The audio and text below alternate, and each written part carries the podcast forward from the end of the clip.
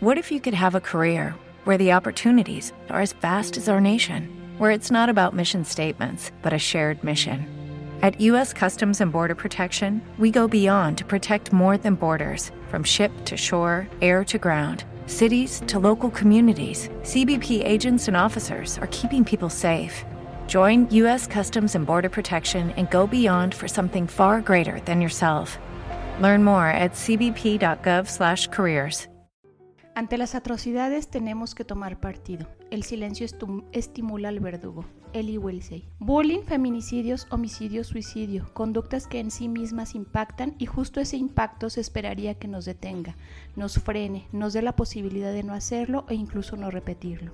Sin embargo, estas conductas violentas no se frenan. Se cree que esas conductas se frenarán por la racionalidad o la conciencia, pero no es así. Las conductas violentas hablan de un síntoma de una sociedad, una sociedad donde se ha perdido el establecimiento de límites, la diferencia, la línea de la convivencia y sobre todo la diferencia entre la agresión como conducta adaptativa y la violencia como expresión permitida y no sancionada de nuestra propia agresión. Hoy en Invierte en tu mente, de la agresión a la violencia. Invierte en tu mente es el espacio de Orem Psicología donde Tere Verdín, una psicoterapeuta con 25 años de experiencia, y Enrique Macías, un comunicólogo curioso, se sientan a la mesa y tienen conversaciones honestas y divertidas. De la mano de nuestros invitados, dialogamos, debatimos y reflexionamos sobre nuestras relaciones, decisiones y vínculos. Esto es Invierte, en, tu, mente.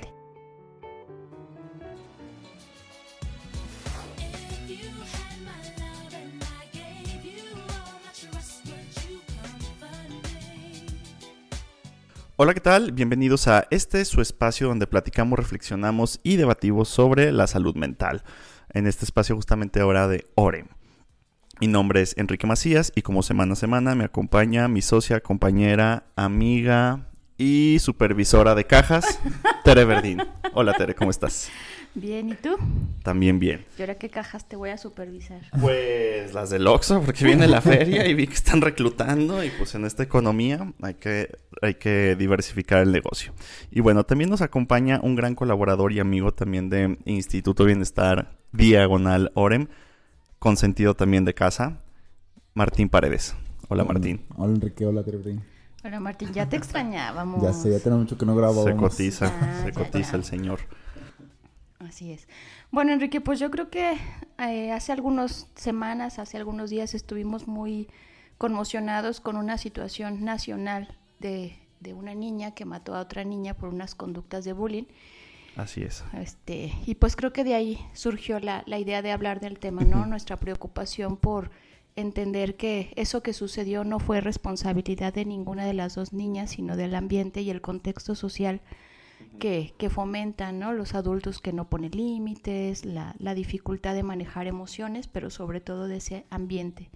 Y bueno, pues por eso decidimos hablar de, de, de, este tema y pues te invitamos a ti, Martín, porque pues desde donde el ámbito donde tú trabajas, la cuestión con los adolescentes, ¿no? La prevención de adicciones, todas estas cosas que, que tú haces, pues sabes de antemano que diferenciar o marcar esas diferencias son importantes, ¿no? Entonces, desde lo que tú entiendes, has leído, sabes, experimentas también, ¿cómo definiríamos la agresión y cómo la diferenciaríamos de la violencia? Ok, es, interesante que hablemos de primero las definiciones porque eh, oscilamos en un mundo altamente violento y en un mundo donde cada vez es menos permitida la agresión. ¿No? Entonces creo que sí es importante definirlo. Pensemos en la agresión como, ese, como esa fuerza, como esa energía que nos permite a los humanos mm, influir en el mundo y generar cambios en el mundo.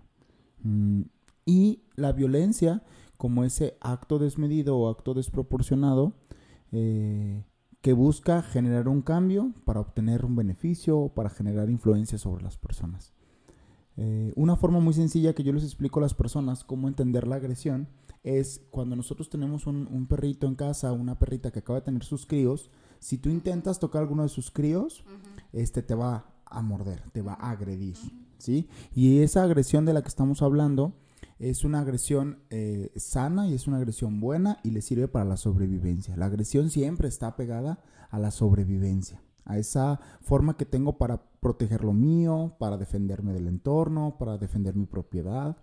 Mientras que la violencia sí responde más a la intención o el deseo de influir en los demás, la intención o el deseo de generar un cambio para mi beneficio, sin orden social y sin estructura. Y ahí es donde sí tenemos pues situaciones tan lamentables como las que ahorita estaban comentando de esta chica.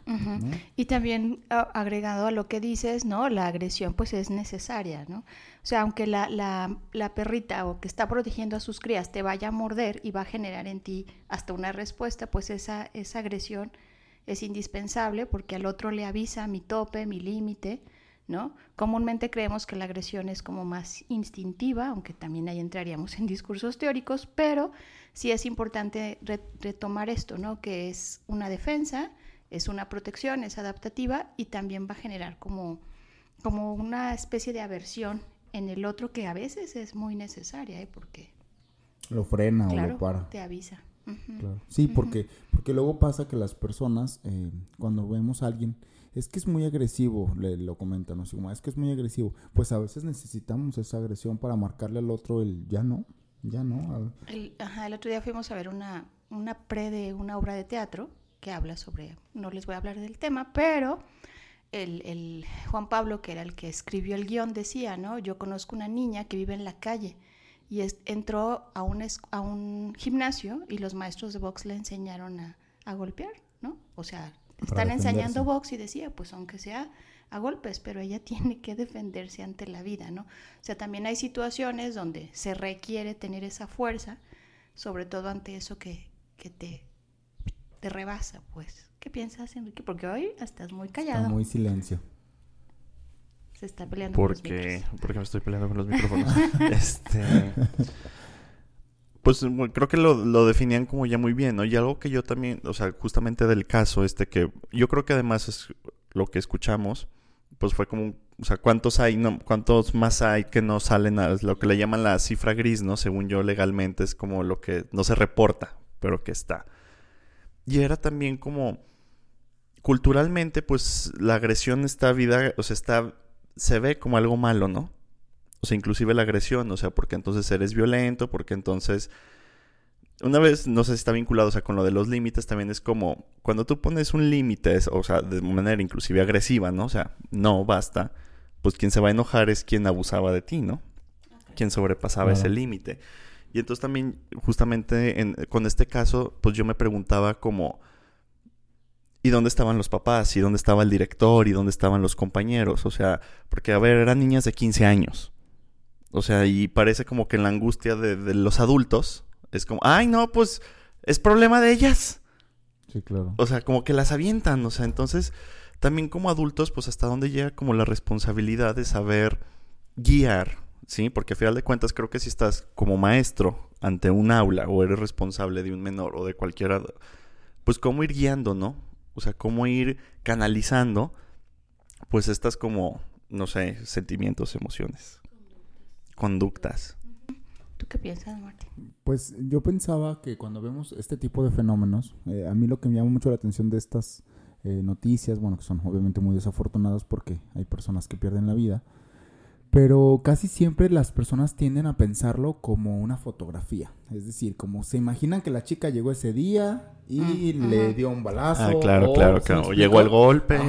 y como de la nada, como que te vio y te... No es cierto. Cuando, cuando tenemos estas conductas tan, tan desproporcionadas, tiene que ver con un proceso de temporalidad, de intensidad, de no supervisión en el tiempo y en el espacio. Entonces, no es un fenómeno de ahorita no es un fenómeno de ahorita. Entonces, cuando vemos este tipo de conductas, casi siempre son agresiones no llevadas, o sea, es decir, una agresión, o sea, esta chica necesitaba decir algo, pedir algo, limitar algo, y no se le permitió, no lo hizo adecuadamente, y entonces eso generó como una olla de presión que finalmente reventó de esta manera y de una manera muy desafortunada. Entonces, eh, porque si, si, nos fijamos, eh, eh, en algún momento cuando yo estudié algo de ciencias forenses, cuando hablábamos de los crímenes pasionales, que este no es el caso, se habla de los crímenes pasionales y es un tema de una agresión. O es, el la intención de pedirle o de, decirle al otro que no escucha y que eso hace que las personas lleguen a, cometer estos delitos. Y las personas creemos que las personas que hacen este tipo de cosas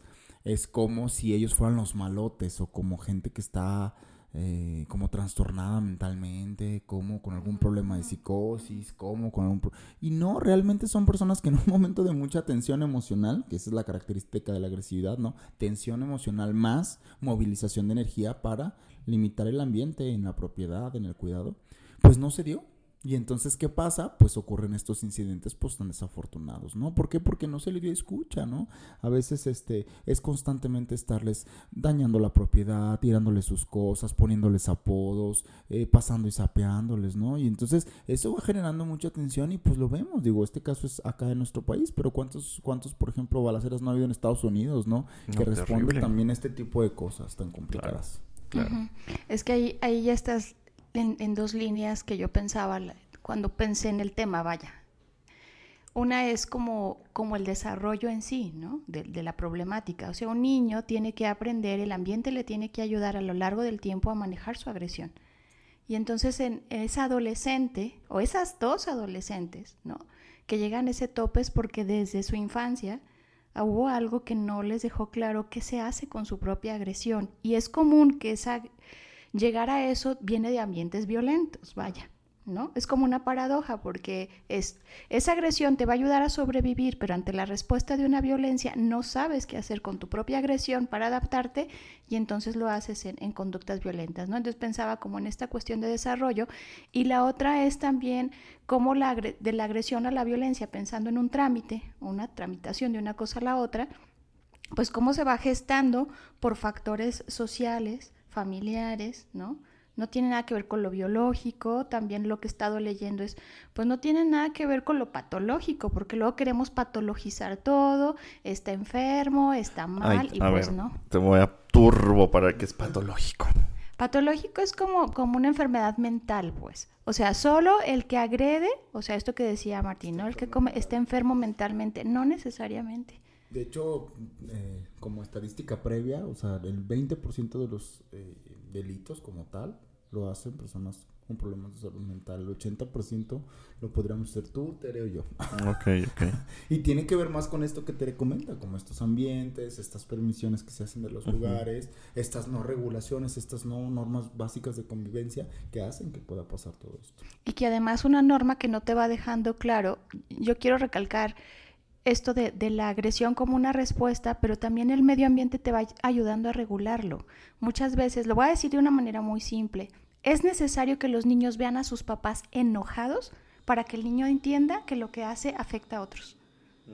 ¿Sí? O sea, si lo que yo estoy haciendo el otro no me avisa que me pare, o sea, no paro, no paro. Es como cuando un niño agarra a otro niño, lo tranquea, por ejemplo, cuando se pelean entre hermanos, y, ante el otro me tiene que dar aviso que me estoy pasando de la raya para que algo en mi rebote, por eso la introducción la hice como eso, ¿no? Como un, algo que te va a rebotar y te tiene que ir regulando el manejo de esa, de, la conducta, la, la, la, propia agresión, porque eh, lo decíamos, ¿no? Es, es esa fuerza que vas a necesitar para la vida.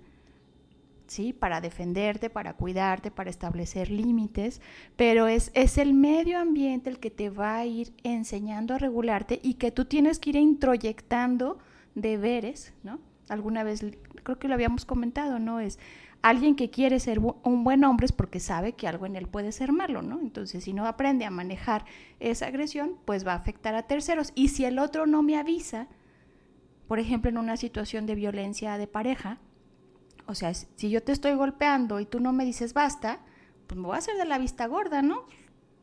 Y se daña este dispositivo en los chicos, bueno, en los ah, niños, en los jóvenes. Eh, digo en los jóvenes por proceso de desarrollo, porque hay algo que se llama inhibición de la conducta a nivel de funciones ejecutivas. La inhibición de la conducta es cuando algo de lo que estoy haciendo te está afectando y entonces neurobiológicamente es una forma en que mi cerebro tiene de decir basta, porque va a destruir. Entonces, cuando Tere dice dos papás que se están peleando y el chico ve que se están peleando y que no paran y que siguen y que escalan y que escalan, pues entonces se jode este dispositivo porque es como un termorreceptor. Es un termorreceptor que te dice, cuando llegues a esta temperatura, tienes que parar si no se quema el carro. ¿no? Y te prende el sensor del carro, o te prende el sensor del, del, boiler, o no, ah, pues así pasa. Y como no para, no para, no para, pues entonces se jode el sensor. ¿Y qué va a pasar? Pues se va a sobrecalentar. Y con todo lo que implica el sobrecalentamiento en una conducta, ¿no? Entonces, sí es bien complicado y sí es bien interesante lo que te decía, ¿no? Como de, pues es que entonces los chicos, ¿por qué tendrían que ver a los papás este, violentándose? y por qué no pueden ver que paren. Yo siempre les digo a los papás, es que los chicos sufren si los si ven a los papás pelearse. Le digo, no es cierto. Sufren si ven a los papás agarrándose a catorrazos. Pero si los chicos ven que hay una discusión, pero bueno, se escuchan, pero bueno, hay tiempos de, bueno, ya no vamos a, no vamos a seguir discutiendo, o mañana lo discutimos porque ya no estamos acalorando mucho, el chico también se va a modelar de formas adecuadas de resolver el conflicto. Entonces yo les digo a los papás, no, que sí los vean discutir, nada más que no los vean gritar y agarrarse a, a catorrazos, ¿no? Que ese sería el problema. Sí, porque no había en la Tercera Guerra Mundial. Exactamente. Y en casa. Y en casa. Y, siguiendo en esta línea, o sea, cuando comúnmente en lo cotidiano o lo que se habla del bullying, se habla de víctima, victimario, ¿no? Pero pues hace poco escuché un podcast donde claramente las psicólogas decían, va más allá, ¿no? Y también implica ese tercero y ese ambiente que pueden ser los maestros, como decías Enrique, pero también incluso los profesionistas como los psicólogos, los educadores, los médicos, o sea, estamos ante un ambiente donde también observamos eso y también somos corresponsables, ¿no? Y los medios, Tere, también eso es algo muy importante. Eso es muy importante para entender el tema de los eh, de la violencia, como transitando un poquito ya más al tema de la violencia, porque creo que hemos desarrollado más el tema de la, de la agresión. Eh, el tema de la violencia eh, responde al uso de la fuerza o el uso del poder personal para influir y generar un cambio en el otro. Y esto implica, um, esto implica que los medios de comunicación tienen un papel fundamental en este proceso. Si vemos ahorita, por ejemplo, todos los, eh, todos los programas de eh, narcotráfico, eh, todos los programas donde nos, donde nos muestran, ¿no? Hay estudios, Albert Bandura estudió muchos años y fue estudios que se comprobaron y se replicaron de cómo el aprendizaje vicario genera la violencia. ¿Qué es esto del aprendizaje vicario? Lo que yo veo. Si yo veo que tú maltratas a los animales, los voy a maltratar. Si yo veo que le gritas a las personas, yo voy a gritar. Entonces los chicos, claro que aprenden por vicariedad, aprenden por el otro. Y entonces al aprender por vicariedad, eso hace que muchas de las conductas que ellos hagan es porque en casa las vieron. Entonces, la mala noticia para los papás es que todo lo que los hijos hagan es por su responsabilidad. o sea, es que no hay para dónde hacerse. Pues sí. O sea, me están diciendo, ya estoy escuchando al papá, me está diciendo que es mi culpa, pues un tanto. Pues Digamos que es su pues responsabilidad. es su responsabilidad. La buena suerte es que también los cambios y las cosas buenas pues también son su responsabilidad. Entonces pues queda ahí. Y, y ahorita que decías, mm, lo, lo, pensé de dos maneras. Cuando dices, ¿no? Si yo veo que tú matas animales, lo más seguro es que yo mate. Pero el asunto no es solo la, la, la mirada, sino cómo se refuerza, pues también la ganancia que hay ante eso, ¿no?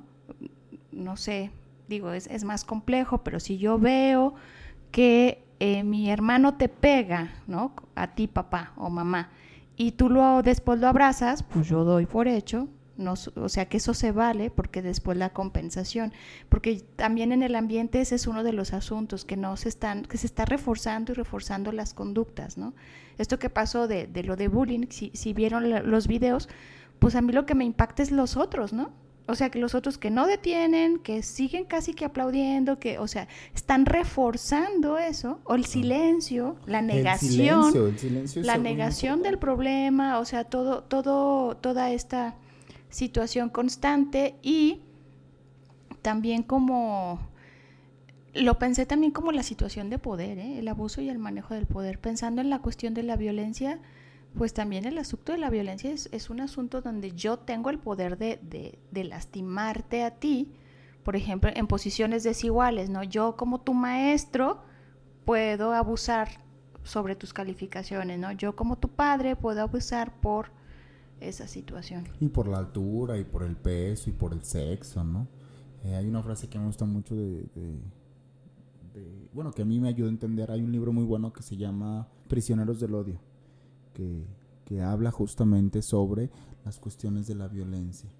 Y dentro de estas cosas que nos, que nos dice la violencia, eh, pues ahí nos comenta justamente que eh, cuando partimos de esta premisa de los infiernos son los otros, es los otros son los malos, los otros son los que están mal. Y yo utilizo mi fuerza, mi, mi sexo, eh, mi energía, mi dinero, mi edad para joder porque tú eres feo, blanco, chaparrito, gordito, homosexual, cualquier, cualquier característica que te haga distinto. Y entonces hago como dos grupos, los que estamos bien y a los que hay que maltratar, ¿no? Por, por la razón que sea, porque son católicos, porque son Son diferentes, si no lo soporto. Exactamente, me es, tolerancia, me es intolerante la diferencia del otro. Y entonces, aquí yo siempre les digo, hay personas más buleables y eso tiene que ver con una cuestión hasta, pues como de hasta de percepción social o de construcción social, ¿no? Eh, sí, sí, Enrique. Porque hasta en los amigos se bulea, ¿eh? Sí, claro.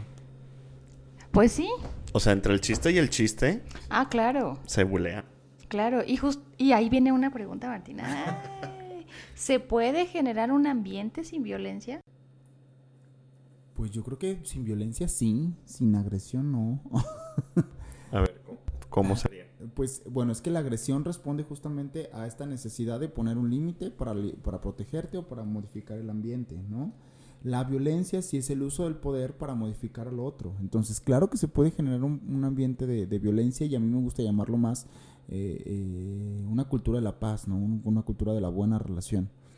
Eh, es complicado porque en general el, ser humano tenemos como esta disposición pues biológica de defendernos. Finalmente, la agresión es un mecanismo neurobiológico de defensa, pues. Y es un circo relacionarte.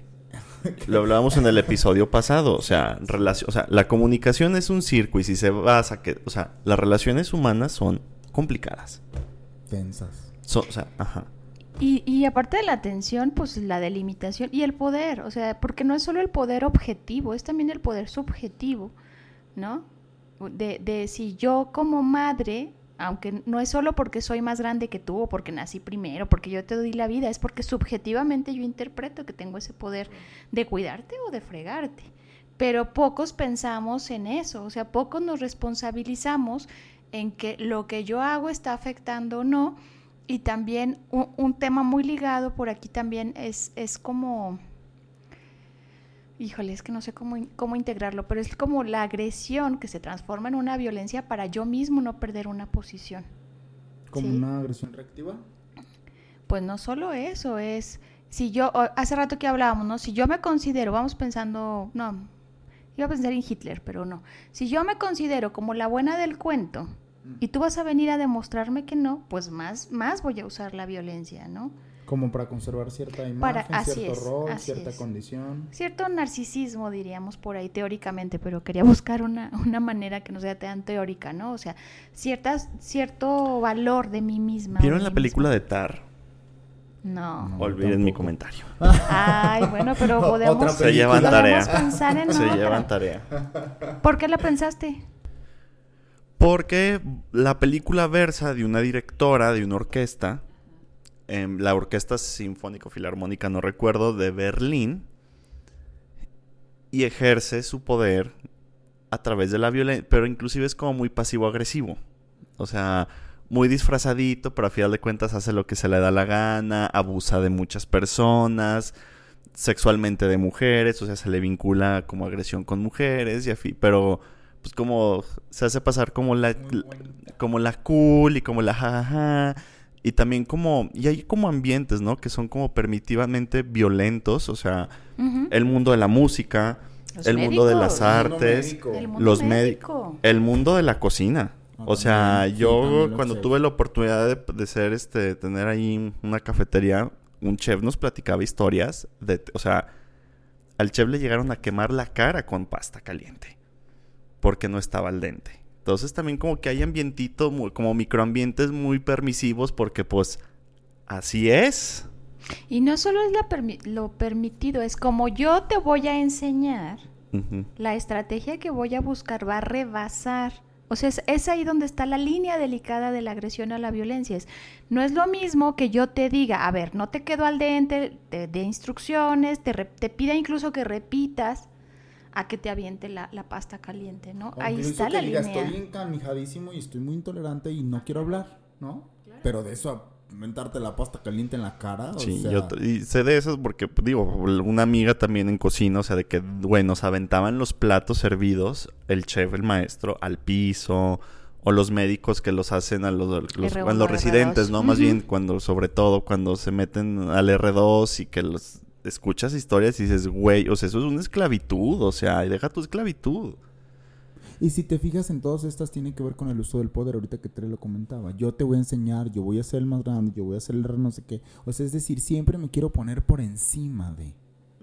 Y entonces, ¿qué pasa en una cultura y con gente adulta donde necesitamos ser uno más? Le decía yo, hace unos días fui a un colegio aquí, yo les decía a los papás, los chicos varones ordinariamente siempre se quieren comparar en fuerza, ¿no? Es un tema de varones, de adolescentes, ¿no?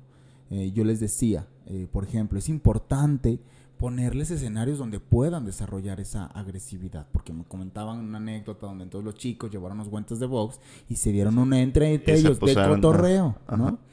Este, y los, las mamás estaban súper agobiadas porque, pues, ¿cómo estos machos brutos? Y yo les decía, es que son varones y los varones van a hacer eso. La testosterona está haciendo eso, que tengan conductas de territorialidad, que tengan conductas de fuerza, están viendo quién es el alfa de la manada, quién es el más grande, el más fuerte, que tenga más chicas. Entonces le digo, pues nada más hay que ponerlo en entornos. Y entonces esa agresividad que es normal y que sirve para definir, hay que ponerla en entorno. Se nos olvida que las clases de educación física, los, eh, la- las eh, los competencias de básquetbol, de fútbol, justamente los deportes vienen para contener estas como directrices agresivas que las personas pueden tener para que no se transmuten a violencia, que no se transformen a violencia.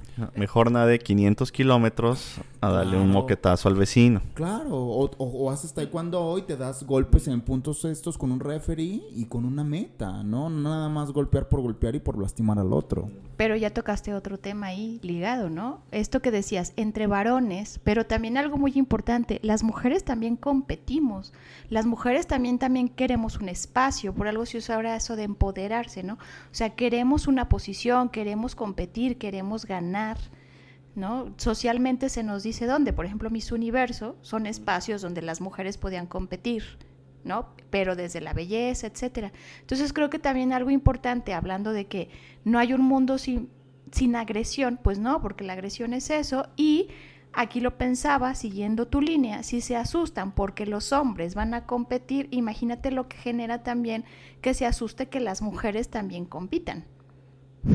Y necesito una agresión para decir, yo quiero el 10 que, quiere, que tiene mi amiga, ¿no? Yo quiero también aprender, yo quiero llegar a ese lugar.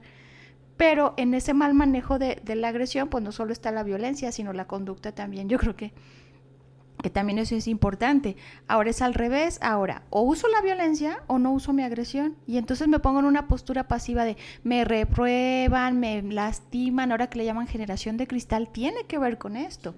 Pobrecita de mí, no hice. Pierden su propia fuerza ante el logro de pertenecer, lo voy a decir simbólicamente, a un grupo, a tener fuerza, a ser parte de algo, a trascenderse a, a sí mismo, ¿no?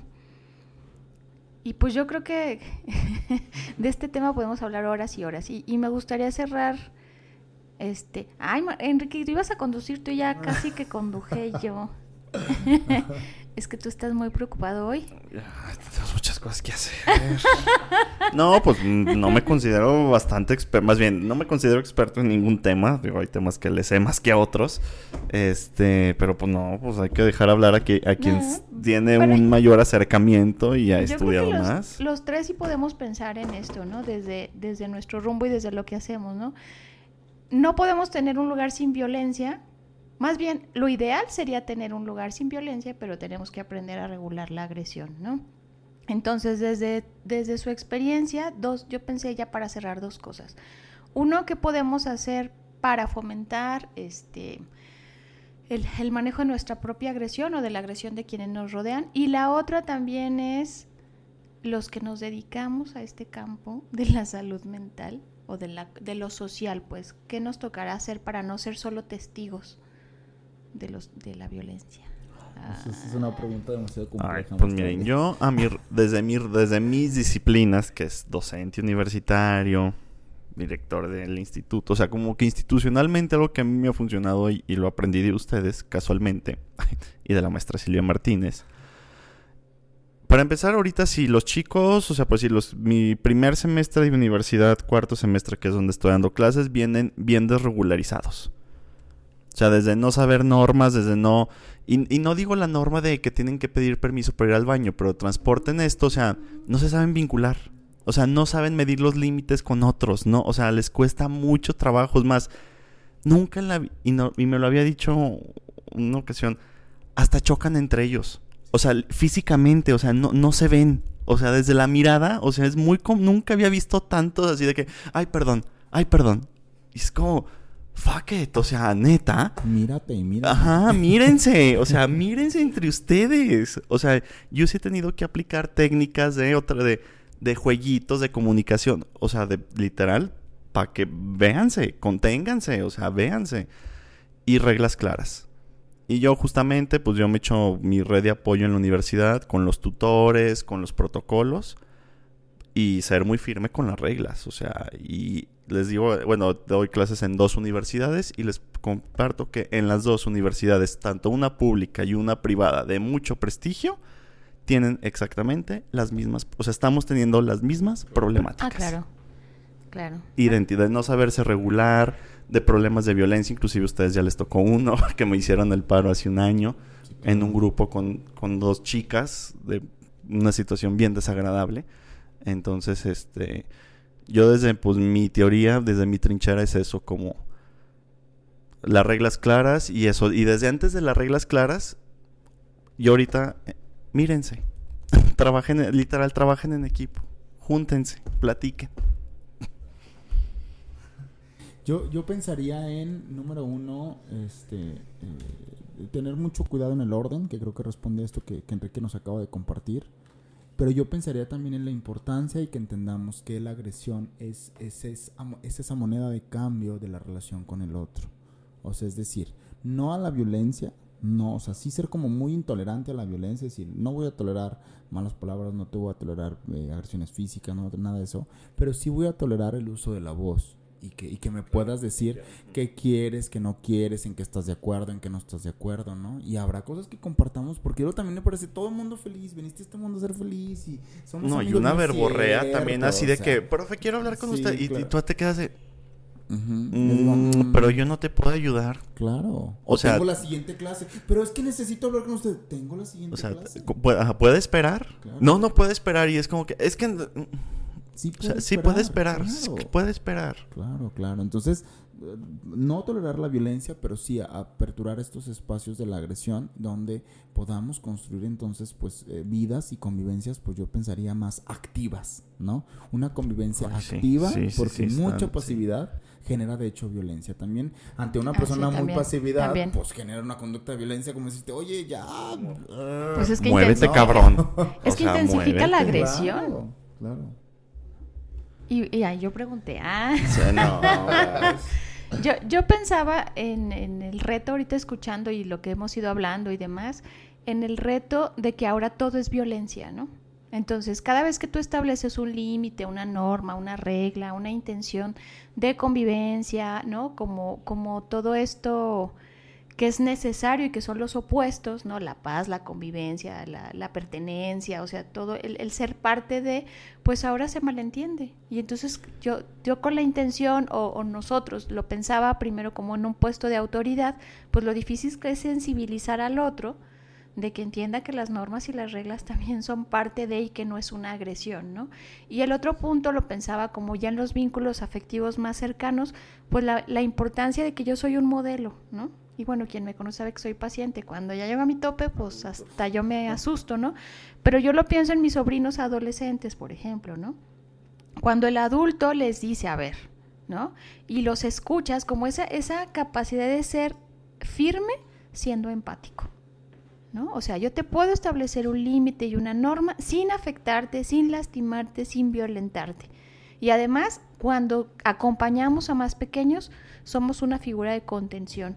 Y creo que también eso es muy importante. Hay cierta agresión y firmeza en la norma, ya lo dijeron, ¿no? En la regulari regularización de la conducta que le dice al otro, siempre digo yo, es, yo te digo que, que aquí estoy para que tú aprendas a poder contigo, ¿no? O sea, para que tú, o sea, calmar tu agresión o ayudarte a que la sepas usar es una manera para que a largo plazo sepas tú qué hacer con eso que estás sintiendo.